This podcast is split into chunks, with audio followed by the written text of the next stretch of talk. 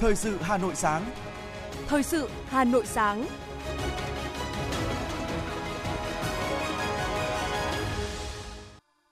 Kính chào quý vị và các bạn. Bây giờ là chương trình thời sự của Đài Phát thanh Truyền hình Hà Nội. Chương trình sáng nay, thứ bảy ngày 3 tháng 12 có những nội dung chính sau đây.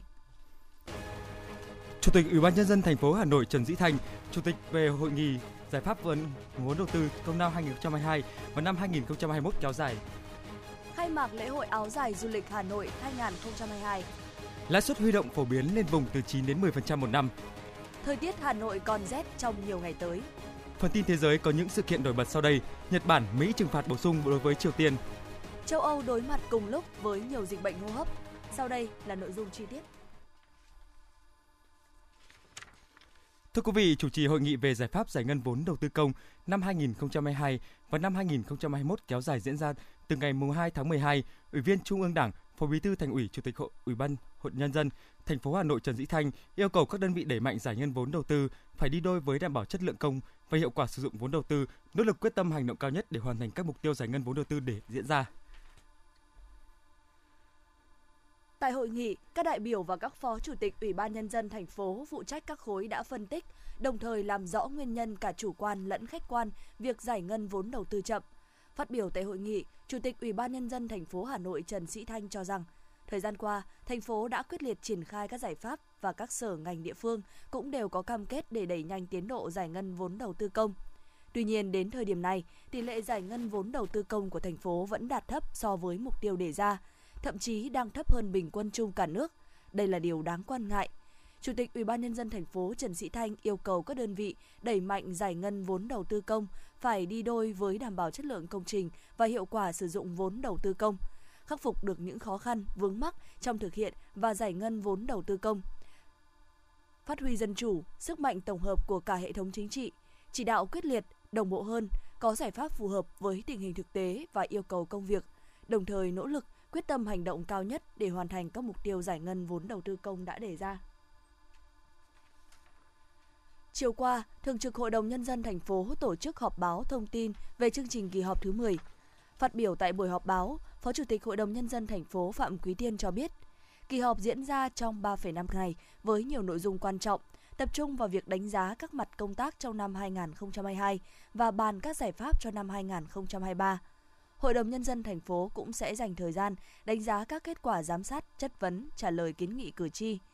Phó Chủ tịch Hội đồng Nhân dân thành phố mong muốn các cơ quan báo chí tiếp tục đồng hành, phản ánh kịp thời những nội dung được cử tri quan tâm tới các đại biểu, cũng như thông tin đầy đủ rõ nét kỳ họp tới người dân, với quan điểm đồng hành vì mục tiêu phát triển của thủ đô. Theo chương trình, kỳ họp thứ 10 của Hội đồng Nhân dân thành phố sẽ diễn ra từ mùng 7 đến mùng 10 tháng 12 dự kiến xem xét 44 nội dung gồm 22 báo cáo và 22 nghị quyết cùng nhiều nội dung quan trọng khác.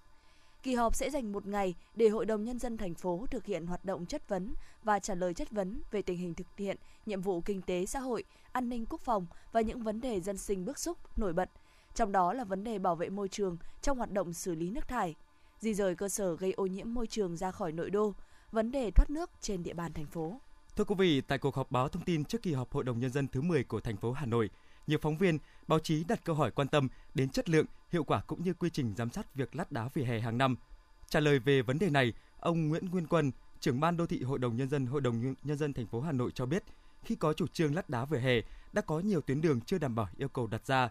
Ban đô thị Hội đồng Nhân dân thành phố Hà Nội đã có kiến nghị thành phố cho giả soát, đánh giá lại. Từ đó, Ủy ban Nhân dân thành phố đã ban hành bộ quy chuẩn về lát đá vỉa hè.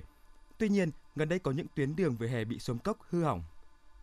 Liên quan đến vấn đề này, ông Nguyễn Ngọc Việt, Tránh Văn phòng Hội đồng nhân dân thành phố Hà Nội bày tỏ sự đồng tình với những phản ánh của báo chí, đồng thời khẳng định sự tiếp nhận phản ánh này là một trong những kênh để cơ quan sẽ có đề xuất trong việc thực hiện chức năng giám sát. Về việc có giám sát nội dung lát đá về hè hay không, rồi giám sát nội dung gì trong năm 2023, đơn vị tổng hợp báo cáo tại kỳ họp tới đây và đại biểu Hội đồng nhân dân sẽ bấm nút chọn các nội dung giám sát. Thưa quý vị và các bạn, công tác chăm lo cho người nghèo luôn được các cấp ủy chính quyền địa phương trên địa bàn thành phố quan tâm, triển khai tích cực, nhất là trong những tháng cuối năm. Đây là khoảng thời gian trọng tâm huy động cả hệ thống chính trị và toàn xã hội vào cuộc mạnh mẽ hơn để chăm lo giúp đỡ các hộ nghèo có thêm điều kiện, động lực vươn lên thoát nghèo bền vững. Những hoạt động này có ý nghĩa nhân văn sâu sắc, khơi dậy tinh thần đoàn kết và lan tỏa yêu thương đến với người nghèo. Tại quận Nam Từ Liêm, hàng năm, Mặt trận Tổ quốc các cấp trong quận đã phát động hưởng ứng tháng cao điểm vì người nghèo, phối hợp với chính quyền vận động cán bộ, tổ chức, viên chức trích tiền lương, kêu gọi các đơn vị cá nhân và nhân dân tích cực ủng hộ quỹ vì người nghèo, tổ chức nhiều hoạt động chăm lo cho người nghèo. Ban vận động quỹ vì người nghèo quận đã tuyên truyền vận động các doanh nghiệp, các tổ chức xã hội, các nhà hảo tâm và các tầng lớp nhân dân tích cực hưởng ứng, ủng hộ quỹ vì người nghèo. Qua đó đã nhận được sự tham gia ủng hộ tích cực của một số tập đoàn, tổng công ty và doanh nghiệp. Bà Phạm Anh Thư, Phó Chủ tịch Ủy ban Nhân dân phường Phú Đô, quận Nam Từ Liêm chia sẻ. Đối với nhiệm vụ về đảm bảo an sinh xã hội trên địa bàn ấy, thì à, phường Phú Đô cũng đã tập trung cho cái việc là đảm bảo an sinh xã hội nhất là các cái hộ gia đình khó khăn hộ cận nghèo trên địa bàn. Những trường hợp mà um, chẳng may mắc phải các cái tình trạng mà um, khó khăn đấy, hoặc là mắc dịch mắc phải bệnh dịch ấy, thì đều được uh, ủy ban phường chủ động là tham mưu các giải pháp thực hiện các giải pháp để hỗ trợ. Uh, trong tháng vì người nghèo thì à, phường cũng đã triển khai vận động quỹ vì người nghèo. Kết quả là đã vận động được 80 triệu để à, nộp vào quỹ vì người nghèo, thực hiện các cái biện pháp để hỗ trợ giúp đỡ cho những người có hoàn cảnh khó khăn và người nghèo. Còn tại huyện Trương Mỹ, bằng nhiều hình thức ủng hộ, hỗ trợ, các cấp các ngành đã linh hoạt trong vận động đoàn viên, hội viên và nhân dân hưởng ứng tháng cao điểm bằng nhiều hoạt động khác nhau, phù hợp với thực tế cơ sở, phù hợp với nhu cầu cụ thể của từng trường hợp, tránh lãng phí nguồn lực, tránh sự trồng chéo trong các hoạt động của các tổ chức. Cụ thể như trao tặng, hỗ trợ con giống, vật nuôi, cây trồng, phương tiện lao động, sản xuất, hỗ trợ cho vay vốn, giới thiệu học nghề, tạo việc làm, kết nối tiêu thụ hàng hóa, nhận chăm sóc đỡ đầu học sinh có hoàn cảnh khó khăn, bệnh nhân mắc bệnh hiểm nghèo. Bà Mai Thị Thanh, Phó Chủ tịch Ủy ban nhân dân thị trấn Xuân Mai chia sẻ. À, đối với Ủy ban nhân dân đã xây dựng cái kế hoạch liên tịch đối với Ủy ban Mặt trận Tổ quốc để thực hiện cái phương án giảm nghèo bằng cái việc là mặt trận và ủy ban sẽ phối hợp xuống từng khu dân cư theo cái điều tra cái nhu cầu ừ, tức là của các cái hộ nghèo hộ cận nghèo trên địa bàn là à, giả soát xem là họ thiếu hụt về các cái tiêu chí theo quy định. Thế thì cái nhu cầu của họ cần đang thiếu hụt về ví dụ như là việc làm ví dụ như là à, dịch vụ internet hay là là các cái cái cái cái công trình à, à, phụ của gia đình để phục vụ thì đối với nếu mà cần thiết thì à, về à, ban chỉ đạo sẽ à, báo cáo lại toàn bộ cái cái cái cái cái nội dung để để để, để ban chỉ đạo xây dựng cái phương án. Việc ủng hộ người nghèo vươn lên thoát nghèo đã trở thành phong trào sâu rộng, thường xuyên cho các tầng lớp nhân dân thủ đô. Trong tháng 11, các đơn vị tổ chức doanh nghiệp, nhà hảo tâm ủng hộ trên 30 tỷ đồng vì người nghèo và an sinh xã hội năm 2022, Ban vận động quỹ vì người nghèo thành phố đã trích quỹ vì người nghèo, trao kinh phí hỗ trợ xây nhà đại đoàn kết và phương tiện, công cụ sản xuất cho các hộ nghèo với tổng trị giá trên 10 tỷ 700 triệu đồng. Đây chính là tiền đề để tạo sức lan tỏa sâu rộng, phát huy tốt truyền thống tương thân tương ái trong xã hội, giúp người nghèo vượt qua khó khăn, ổn định cuộc sống, vươn lên thoát nghèo bền vững. Ông Nguyễn Duy Nhật, Phó Chủ tịch Ủy ban nhân dân xã Thanh Liệt, huyện Thanh Trì cho biết. Thì à, đối với cái các cái hộ mà giảm nghèo thì uh, xã cũng đã uh, hỗ trợ một số các cái mà các cái nguồn xã hội hóa để ủng hộ các hộ. Đó hay là thôn ví dụ là có những thôn thì có những cái xã hội hóa có điều kiện để hỗ trợ cho các cái hộ uh, như là uh, nghèo rồi hộ cận nghèo như một là trích tiền để mua tivi hai là mua xe máy ba là mua máy khâu đó để cho các hộ là có những cái điều kiện để có công an việc làm sự chung tay chung sức của toàn xã hội trong việc chăm lo hỗ trợ người nghèo đã khẳng định rõ ý nghĩa nhân văn sâu sắc, truyền thống đoàn kết, tương thân tương ái, lá lành đùm lá rách của dân tộc ta.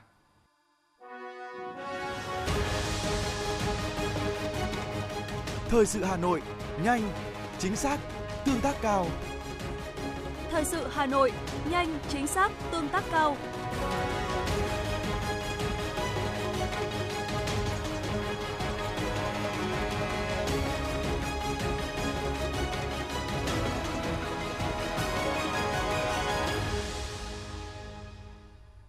Thưa quý vị, tiếp theo là hai sự kiện nổi bật được tổ chức tại thủ đô Hà Nội trong tối qua. Được sự chỉ đạo của Ủy ban nhân dân thành phố Hà Nội, Sở Du lịch Hà Nội phối hợp với các đơn vị liên quan tổ chức khai mạc lễ hội áo dài du lịch Hà Nội 2022 tại sân khấu trước tượng đài Cảm Tử để Tổ quốc quyết sinh, không gian phố đi bộ khu vực Hoàn Kiếm và phụ cận quận Hoàn Kiếm.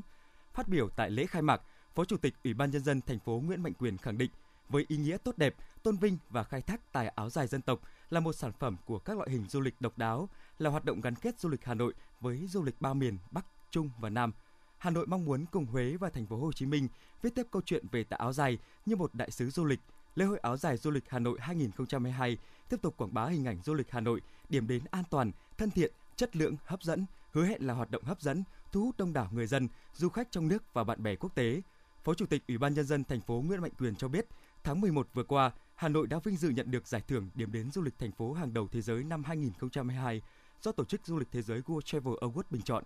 Lễ hội áo dài du lịch Hà Nội 2022 là một trong hai sự kiện tiêu biểu của du lịch thủ đô trong năm nay, khép lại năm 2022 với nhất liệu rất nhiều nỗ lực phục hồi hoạt động du lịch và mở ra cánh cửa tươi sáng, sôi động được kỳ vọng vào năm tới 2023.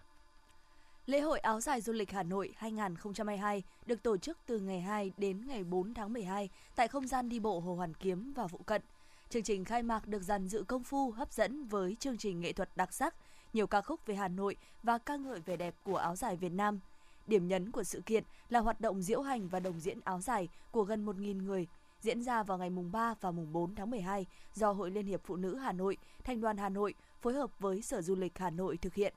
Lễ bế mạc sự kiện diễn ra vào tối ngày mùng 4 tháng 12. Ban tổ chức sẽ trao giải cho cuộc thi sáng tạo thiết kế áo dài của sinh viên, trao giải cho các gian hàng, trao giải cuộc thi thiết kế sản phẩm, quà tặng du lịch và ảnh du lịch Hà Nội năm 2022. Đồng thời, phát động cuộc thi thiết kế logo cho lễ hội áo dài du lịch Hà Nội. Thưa quý vị, tối cùng ngày, tại giạp Xiếc Trung ương, Liên đoàn Xiếc Việt Nam Hà Nội đã diễn ra lễ khai mạc Liên hoan Xiếc Quốc tế năm 2022. Phát biểu tại lễ khai mạc liên hoan, Thứ trưởng Bộ Văn hóa, Thể thao và Du lịch Tạ Quang Đông nhấn mạnh, Liên hoan Xiếc Quốc tế năm 2022 do Bộ Văn hóa, Thể thao và Du lịch chủ trì, phối hợp với Ủy ban nhân dân thành phố Hà Nội tổ chức là sự kiện văn hóa nghệ thuật và quy mô quốc tế, có ý nghĩa quan trọng trong bối cảnh nghệ thuật xiếc cùng với các ngành nghệ thuật khác trên thế giới đang trên đà phục hồi và tập trung phát triển sau 2 năm bị ảnh hưởng của đại dịch. Liên hoan là dịp để các nghệ sĩ trong nước và quốc tế thể hiện tài năng, sáng tạo nghệ thuật, tăng cường tình đoàn kết, hữu nghị, mở rộng giao lưu văn hóa, trao đổi, học tập kinh nghiệm, góp phần phát triển nghệ thuật xiếc của Việt Nam, khu vực và quốc tế trong thời kỳ mới. Ngay sau lễ khai mạc, các nghệ sĩ xiếc trong nước và quốc tế đã cùng thi tài với các tiết mục dự thi hấp dẫn.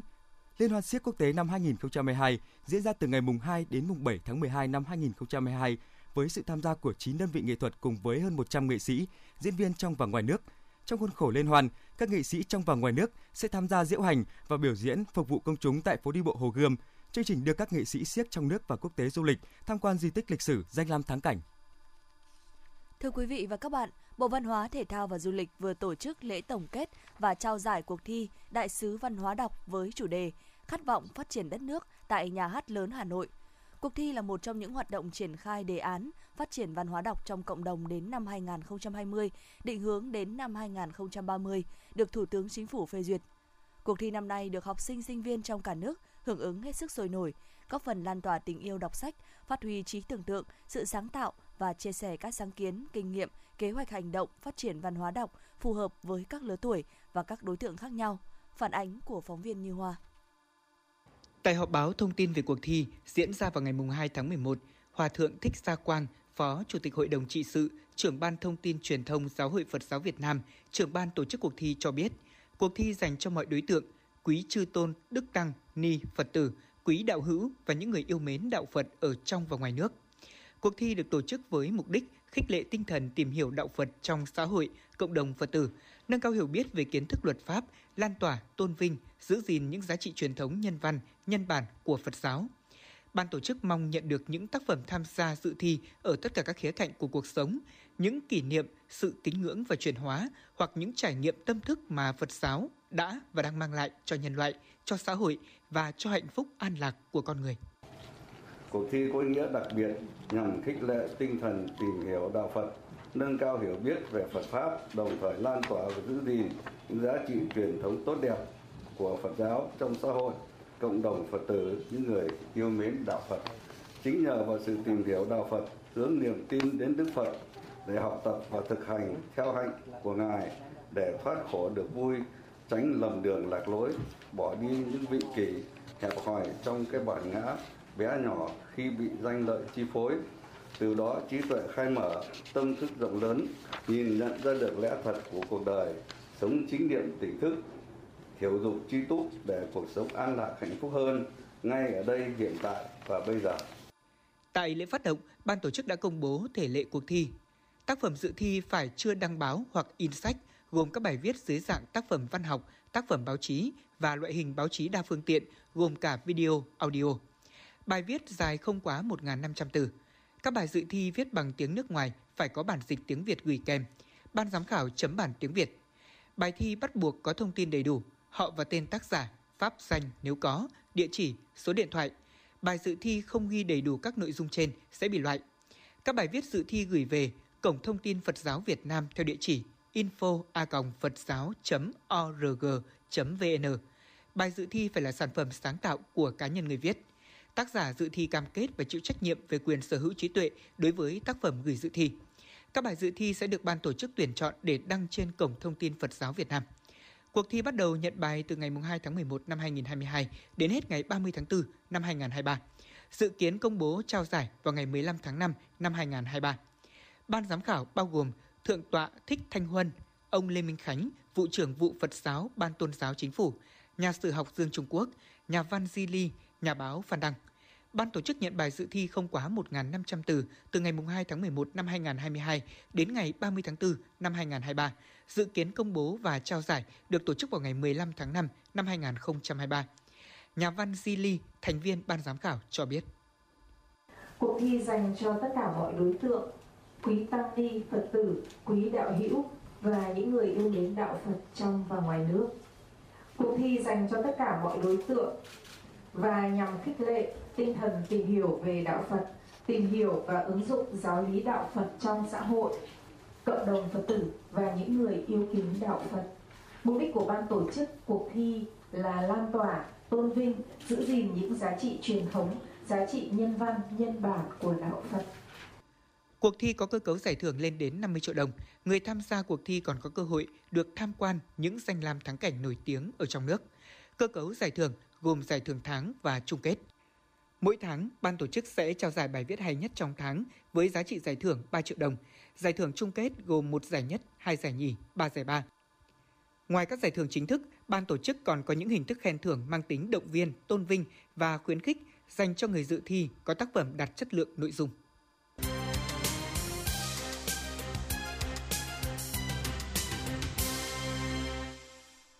Thưa quý vị, chương trình thời sự xin được tiếp tục với những thông tin đáng chú ý khác. Thưa quý vị và các bạn, lãi suất huy động tháng 12 của các ngân hàng tiếp tục được điều chỉnh lên mức cao. Tuy lãi suất 11% một năm hiện không còn, nhưng mức trên 10% một năm vẫn có lãi suất cao nhất trên 9% một năm khá phổ biến. Báo cáo cập nhật về thị trường tiền tệ của công ty chứng khoán Rồng Việt nhận định, nhu cầu vốn đáp ứng hoạt động kinh doanh và thanh toán thời điểm cuối năm kết hợp với áp lực từ việc rút vốn khỏi kênh đầu tư trái phiếu doanh nghiệp sẽ khiến cho vòng xoáy tăng lãi suất huy động tiếp diễn, kéo theo lãi suất cho vay vượt qua mức đại dịch dù nền kinh tế mới chỉ phục hồi sau Covid-19. Tuy lãi suất huy động tăng nhanh trong 2 tháng gần đây, nhưng huy động vốn trong nền kinh tế vẫn tăng rất chậm. Một trong những nguyên nhân chính dẫn đến huy động vốn tăng chậm được nhóm phân tích đưa vào là do sức khỏe doanh nghiệp suy giảm, sự chững lại của kênh bất động sản và tiết kiệm của người dân bị ảnh hưởng bởi giá cả tiêu dùng gia tăng. Để gỡ khó cho người dân doanh nghiệp, Bộ Tài chính đang đề xuất chính phủ giảm từ 10 đến 30% phí sử dụng đường bộ đối với xe kinh doanh vận tải hàng hóa và hành khách. Thời gian áp dụng trong 6 tháng của năm 2023. Theo dự thảo nghị định về phí sử dụng đường bộ, Bộ Tài chính đề xuất mức thu phí áp dụng cho ô tô trừ xe của lực lượng công an quốc phòng từ 130.000 đồng một tháng lên 1 triệu 430.000 đồng một tháng. Cụ thể, mức phí xe chở người dưới 10 chỗ đăng ký tên cá nhân, hộ kinh doanh là 130.000 đồng một tháng. Mức phí xe chở người từ 10 chỗ đến dưới 25 chỗ là 390.000 đồng một tháng. Mức phí xe chở người từ 40 chỗ trở lên là 590.000 đồng một tháng. Mức phí xe tải ô tô chuyên dùng có khối lượng toàn bộ từ 19 tấn đến dưới 27 tấn là 720.000 đồng trên 1 kg. Mức phí xe đầu kéo có khối lượng tự trọng với khối lượng cho phép kéo theo từ 40.000 kg trở lên là 1 triệu 430.000 đồng một tháng.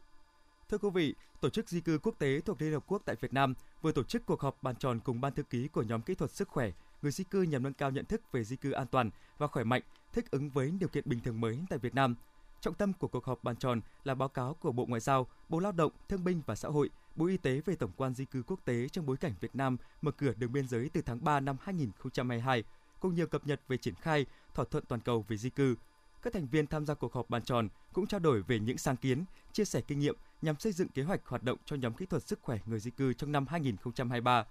Tổ chức Di cư Quốc tế thuộc Liên Hợp Quốc tại Việt Nam sẽ hợp tác chặt chẽ cùng Bộ Y tế nhằm tổng hợp những khuyến nghị cho nhóm kỹ thuật sức khỏe người di cư để đảm bảo thực hiện quyền cho người lao động di cư trong điều kiện bình thường mới tại Việt Nam. Tại Bảo tàng Phụ nữ Việt Nam số 36 Lý Thường Kiệt, Hoàn Kiếm, Hà Nội, Hội Liên hiệp Phụ nữ Việt Nam tổ chức tọa đàm Trốn an toàn và khai mạc triển lãm chạy trốn chạy trốn an toàn hưởng ứng tháng hành động vì bình đẳng giới và phòng ngừa ứng phó với bạo lực trên cơ sở giới năm 2022. Tại tọa đàm, Phó Chủ tịch Hội Liên hiệp Phụ nữ Việt Nam Nguyễn Thị Minh Hương cho biết, các hoạt động tọa đàm và triển lãm được tổ chức với mong muốn tiếp tục nêu vấn đề cùng thảo luận giải pháp, cam kết chấm dứt bạo lực trên cơ sở giới với phụ nữ và trẻ em. Theo kết quả điều tra quốc gia công bố năm 2020, có 62,9% phụ nữ Việt Nam từng chịu ít nhất một hình thức bạo lực trong đời. Tuy nhiên, 90,4% phụ nữ bị chồng bạo lực không tìm kiếm sự giúp đỡ. Bên cạnh đó, cả nước có 21,3% số trẻ bị xâm hại tình dục bởi chính người thân trong gia đình. Trong thời gian đại dịch COVID-19 diễn ra nghiêm trọng, từ năm 2020 đến 2021, bạo lực đối với phụ nữ và trẻ em cũng gia tăng đáng kể. Các diễn giả trao đổi để nhìn nhận rõ hơn về thực trạng bạo lực trên cơ sở giới, mức độ phổ biến nghiêm trọng của các hình thức bạo lực, đồng thời chỉ ra những vấn đề cấp thiết cần quan tâm giải quyết hiện nay, sự vào cuộc của các bên liên quan. Từ đó, các đại biểu đề xuất giải pháp, gợi ý, khuyến nghị, đưa ra thông điệp để giải quyết tình trạng bạo lực trên cơ sở giới hiện nay. Trong đó có việc phát huy vai trò của nam giới, gia đình, cộng đồng, cơ quan, tổ chức trong công tác phòng chống bạo lực trên cơ sở giới đối với phụ nữ trong thời gian tới. Thưa quý vị, trong khuôn khổ chương trình triển lãm chạy trốn, trốn an toàn đã được khai mạc tại Bảo tàng Việt nữ Việt Phụ nữ Việt Nam. Triển lãm diễn ra từ ngày mùng 2 đến 31 tháng 12 năm 2022, tập trung vào ba chủ đề trong trốn an toàn, cùng suy ngẫm và điểm tựa bình yên. Các hình ảnh, hiện vật trưng bày tại triển lãm được sưu tập công phu, phản ánh rõ nét thực trạng bạo lực gia đình, bạo lực trên cơ sở giới hiện nay là những nỗ lực, giải pháp của chính phủ, các cơ quan, tổ chức cá nhân, trong đó có Hội Liên hiệp Phụ nữ Việt Nam trong hoạt động phòng chống, ứng phó. Qua triển lãm, ban tổ chức kêu gọi sự lên tiếng của nạn nhân, sự chung tay của toàn xã hội để đẩy lùi bạo lực gia đình, mang lại cuộc sống bình yên, hạnh phúc cho mọi nhà. Tháng hành động vì bình đẳng giới và phòng ngừa, ứng phó với bạo lực trên cơ sở giới năm 2022 đang diễn ra với chủ đề bảo đảm an sinh xã hội, tăng quyền năng và tạo cơ hội cho phụ nữ và trẻ em gái nhằm thực hiện bình đẳng giới và xóa bỏ bạo lực trên cơ sở giới. Chuỗi sự kiện tọa đàm và triển lãm lần này mong muốn truyền đi thông điệp hay lên tiếng và hành động để xóa bỏ bạo lực trên cơ sở giới, không để ai phải chạy trốn khỏi trốn an toàn. Quỹ Future công bố lễ trao giải VinFuture 2022 sẽ diễn ra ngày 20 tháng 12 năm 2022 tại Hà Nội, vinh danh 4 công trình khoa học giúp hồi sinh và tái thiết đời sống của hàng triệu người trong và sau đại dịch. Với chủ đề Hồi sinh và tái thiết, Giải thưởng VinFuture 2022 tìm kiếm và vinh danh các công trình khoa học công nghệ kiệt xuất có tác động tích cực trong và sau đại dịch, giúp phát triển bền vững đời sống của hàng triệu người trên khắp hành tinh. Cùng với lễ trao giải là tuần lễ khoa học công nghệ với hàng loạt hoạt động học thuật, truyền cảm hứng dành cho cộng đồng khoa học, lãnh đạo doanh nghiệp, khởi nghiệp trong nước và quốc tế cùng công chúng sẽ diễn ra từ ngày 17 đến 21 tháng 12 năm 2022. Thưa quý vị, trước kiến nghị của cử tri về tình trạng cây xanh dưới gầm đường sắt Cát Linh, Hà Đông, khu vực giải phân cách đoạn Hào Nam, Yên Lãng, Láng Hạ hiện chưa thống nhất, mỗi đoạn trồng một loại cây và đề nghị thành phố trồng thống nhất cùng loại xuyên suốt cả tuyến làm đẹp cảnh quan đô thị. Ủy ban nhân dân thành phố Hà Nội cho biết, sau khi tiếp nhận, thành phố giao các sở xây dựng, tài chính, kế hoạch và đầu tư, giao thông vận tải, ban quản lý dự án đầu tư xây dựng công trình hạ tầng kỹ thuật và nông nghiệp thành phố Hà Nội, công ty trách nhiệm hữu hạn một thành viên đường sắt Hà Nội nghiên cứu, thiết kế trồng đồng bộ hệ thống cây xanh, cảnh quan phù hợp với các tuyến đường và khu vực lân cận. Thành phố đã đầu tư trồng cây xanh toàn chỉnh như đường Giảng Võ, ô chợ Dừa, đầu đường Đi Lãng, Láng, Nguyễn Trãi. Thực hiện đề án chống hàng giả, hàng nhái và bảo vệ quyền lợi người tiêu dùng trên nền tảng thương mại điện tử, Chiều qua, đội quản lý thị trường số 1, Cục Quản lý thị trường thành phố Hà Nội phối hợp với đội 4 phòng PC03 Công an thành phố Hà Nội tiến hành kiểm tra cơ sở kinh doanh nằm trong khuôn viên công ty cổ phần thương mại Hiệp Hương, ngõ 11 Trần Vĩ, quận Cầu Giấy. Thời điểm kiểm tra, đoàn kiểm tra phát hiện gần 30.000 bộ quần áo, giày, găng tay có dấu hiệu giả mạo nhãn hiệu Adidas với mẫu mã quần áo của một số quốc gia đang bày bán tại cơ sở.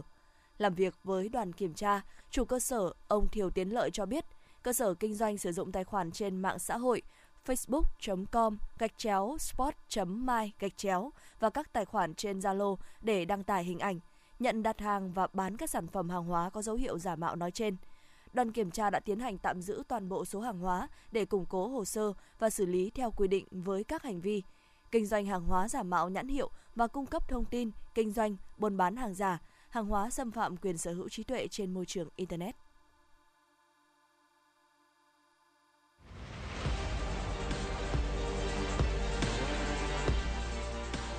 Bản tin thể thao. Bản tin thể thao.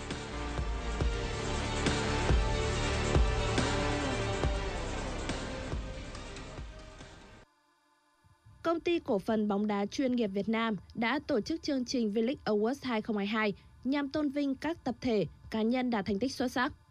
Tiền vệ Nguyễn Văn Quyết là cầu thủ xuất sắc nhất mùa này.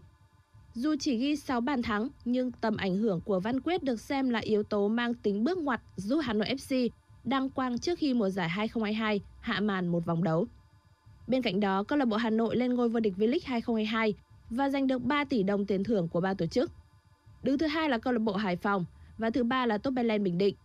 Nhà vô địch giải hạng nhất là câu lạc bộ Công an Nhân dân, đứng thứ hai là câu lạc bộ Khánh Hòa. Hai đội bóng đã giành quyền lên chơi ở V-League 2023. Huấn luyện viên Chu Đình Nghiêm của câu lạc bộ Hải Phòng được trao danh hiệu huấn luyện viên xuất sắc nhất mùa giải 2022. Cầu thủ Nguyễn Phi Hoàng của SHB Đà Nẵng được trao danh hiệu cầu thủ trẻ xuất sắc nhất giải. Cầu thủ Phạm Tuấn Hải của câu lạc bộ Hà Nội được trao danh hiệu cầu thủ có bàn thắng đẹp nhất giải. Ngoại binh Rimario của Hải Phòng là cầu thủ ghi nhiều bàn thắng nhất giải đấu với 17 bàn tại V-League. Liên đoàn bóng đá Bỉ thông báo Roberto Martinez không còn là huấn luyện viên trưởng của đội tuyển quốc gia nước này. Ông được bổ nhiệm làm huấn luyện viên trưởng của tuyển Bỉ từ năm 2016. Cựu thuyền trưởng Vigan nắm trong tay dàn cầu thủ đẳng cấp hàng đầu như Eden Hazard, Kevin De Bruyne, Thibaut Courtois, Jan Vertonghen, Romelu Lukaku nhưng không thể giành được danh hiệu. Thành tích tốt nhất của Quỷ Đỏ dưới thời huấn viên Tây Ban Nha là vị trí thứ ba tại World Cup 2018. Tại World Cup 2022, ông Martinez đã không còn kiểm soát được phòng thay đồ khi để Kevin De Bruyne có những phát ngôn gây mất đoàn kết và đỉnh điểm là vụ xô sát giữa tiền vệ thuộc biên chế Man City với trung vệ Vertonghen. Đêm mùng 1 tháng 12, cổ động viên Bỉ đã trải qua 90 phút thất vọng khi chứng kiến đội tuyển quê hương bị Croatia cầm hòa không đều. Kết quả này khiến Quỷ Đỏ bị loại từ vòng bảng. Báo chí Bỉ nhận định việc huấn viên Roberto Martinez rời đội tuyển quốc gia nước này là hợp lý để một nhà cầm quân mới sẽ tạo nên những sự thay đổi ở các giải lớn tiếp theo, khởi đầu là vòng loại Euro 2024. Dự báo thời tiết ngày và đêm Ngày 3 tháng 12 năm 2022, Đài khí tượng thủy văn khu vực đồng bằng Bắc Bộ dự báo hôm nay Hà Nội nhiều mây không mưa, hưởng nắng về trưa và chiều, thời tiết rét, nhiệt độ thấp nhất khu vực phía Tây và phía Nam Hà Nội từ 12 đến 14 độ C, khu vực trung tâm và phía Bắc từ 13 đến 15 độ C. Trạng thái thời tiết nêu trên tại Hà Nội còn duy trì trong ngày mùng 4 tháng 12. Tuy nhiên, do ảnh hưởng của không khí lạnh tăng cường nên từ đêm ngày 4 đến mùng 5 tháng 12, Hà Nội có mưa nhỏ vài nơi, gió đông bắc cấp 3, thời tiết rét. Khoảng ngày mùng 8 và mùng 9 tháng 12, bộ phận không khí lạnh ở phía Bắc tiếp tục tăng cường xuống nước ta, ảnh hưởng đến Hà Nội.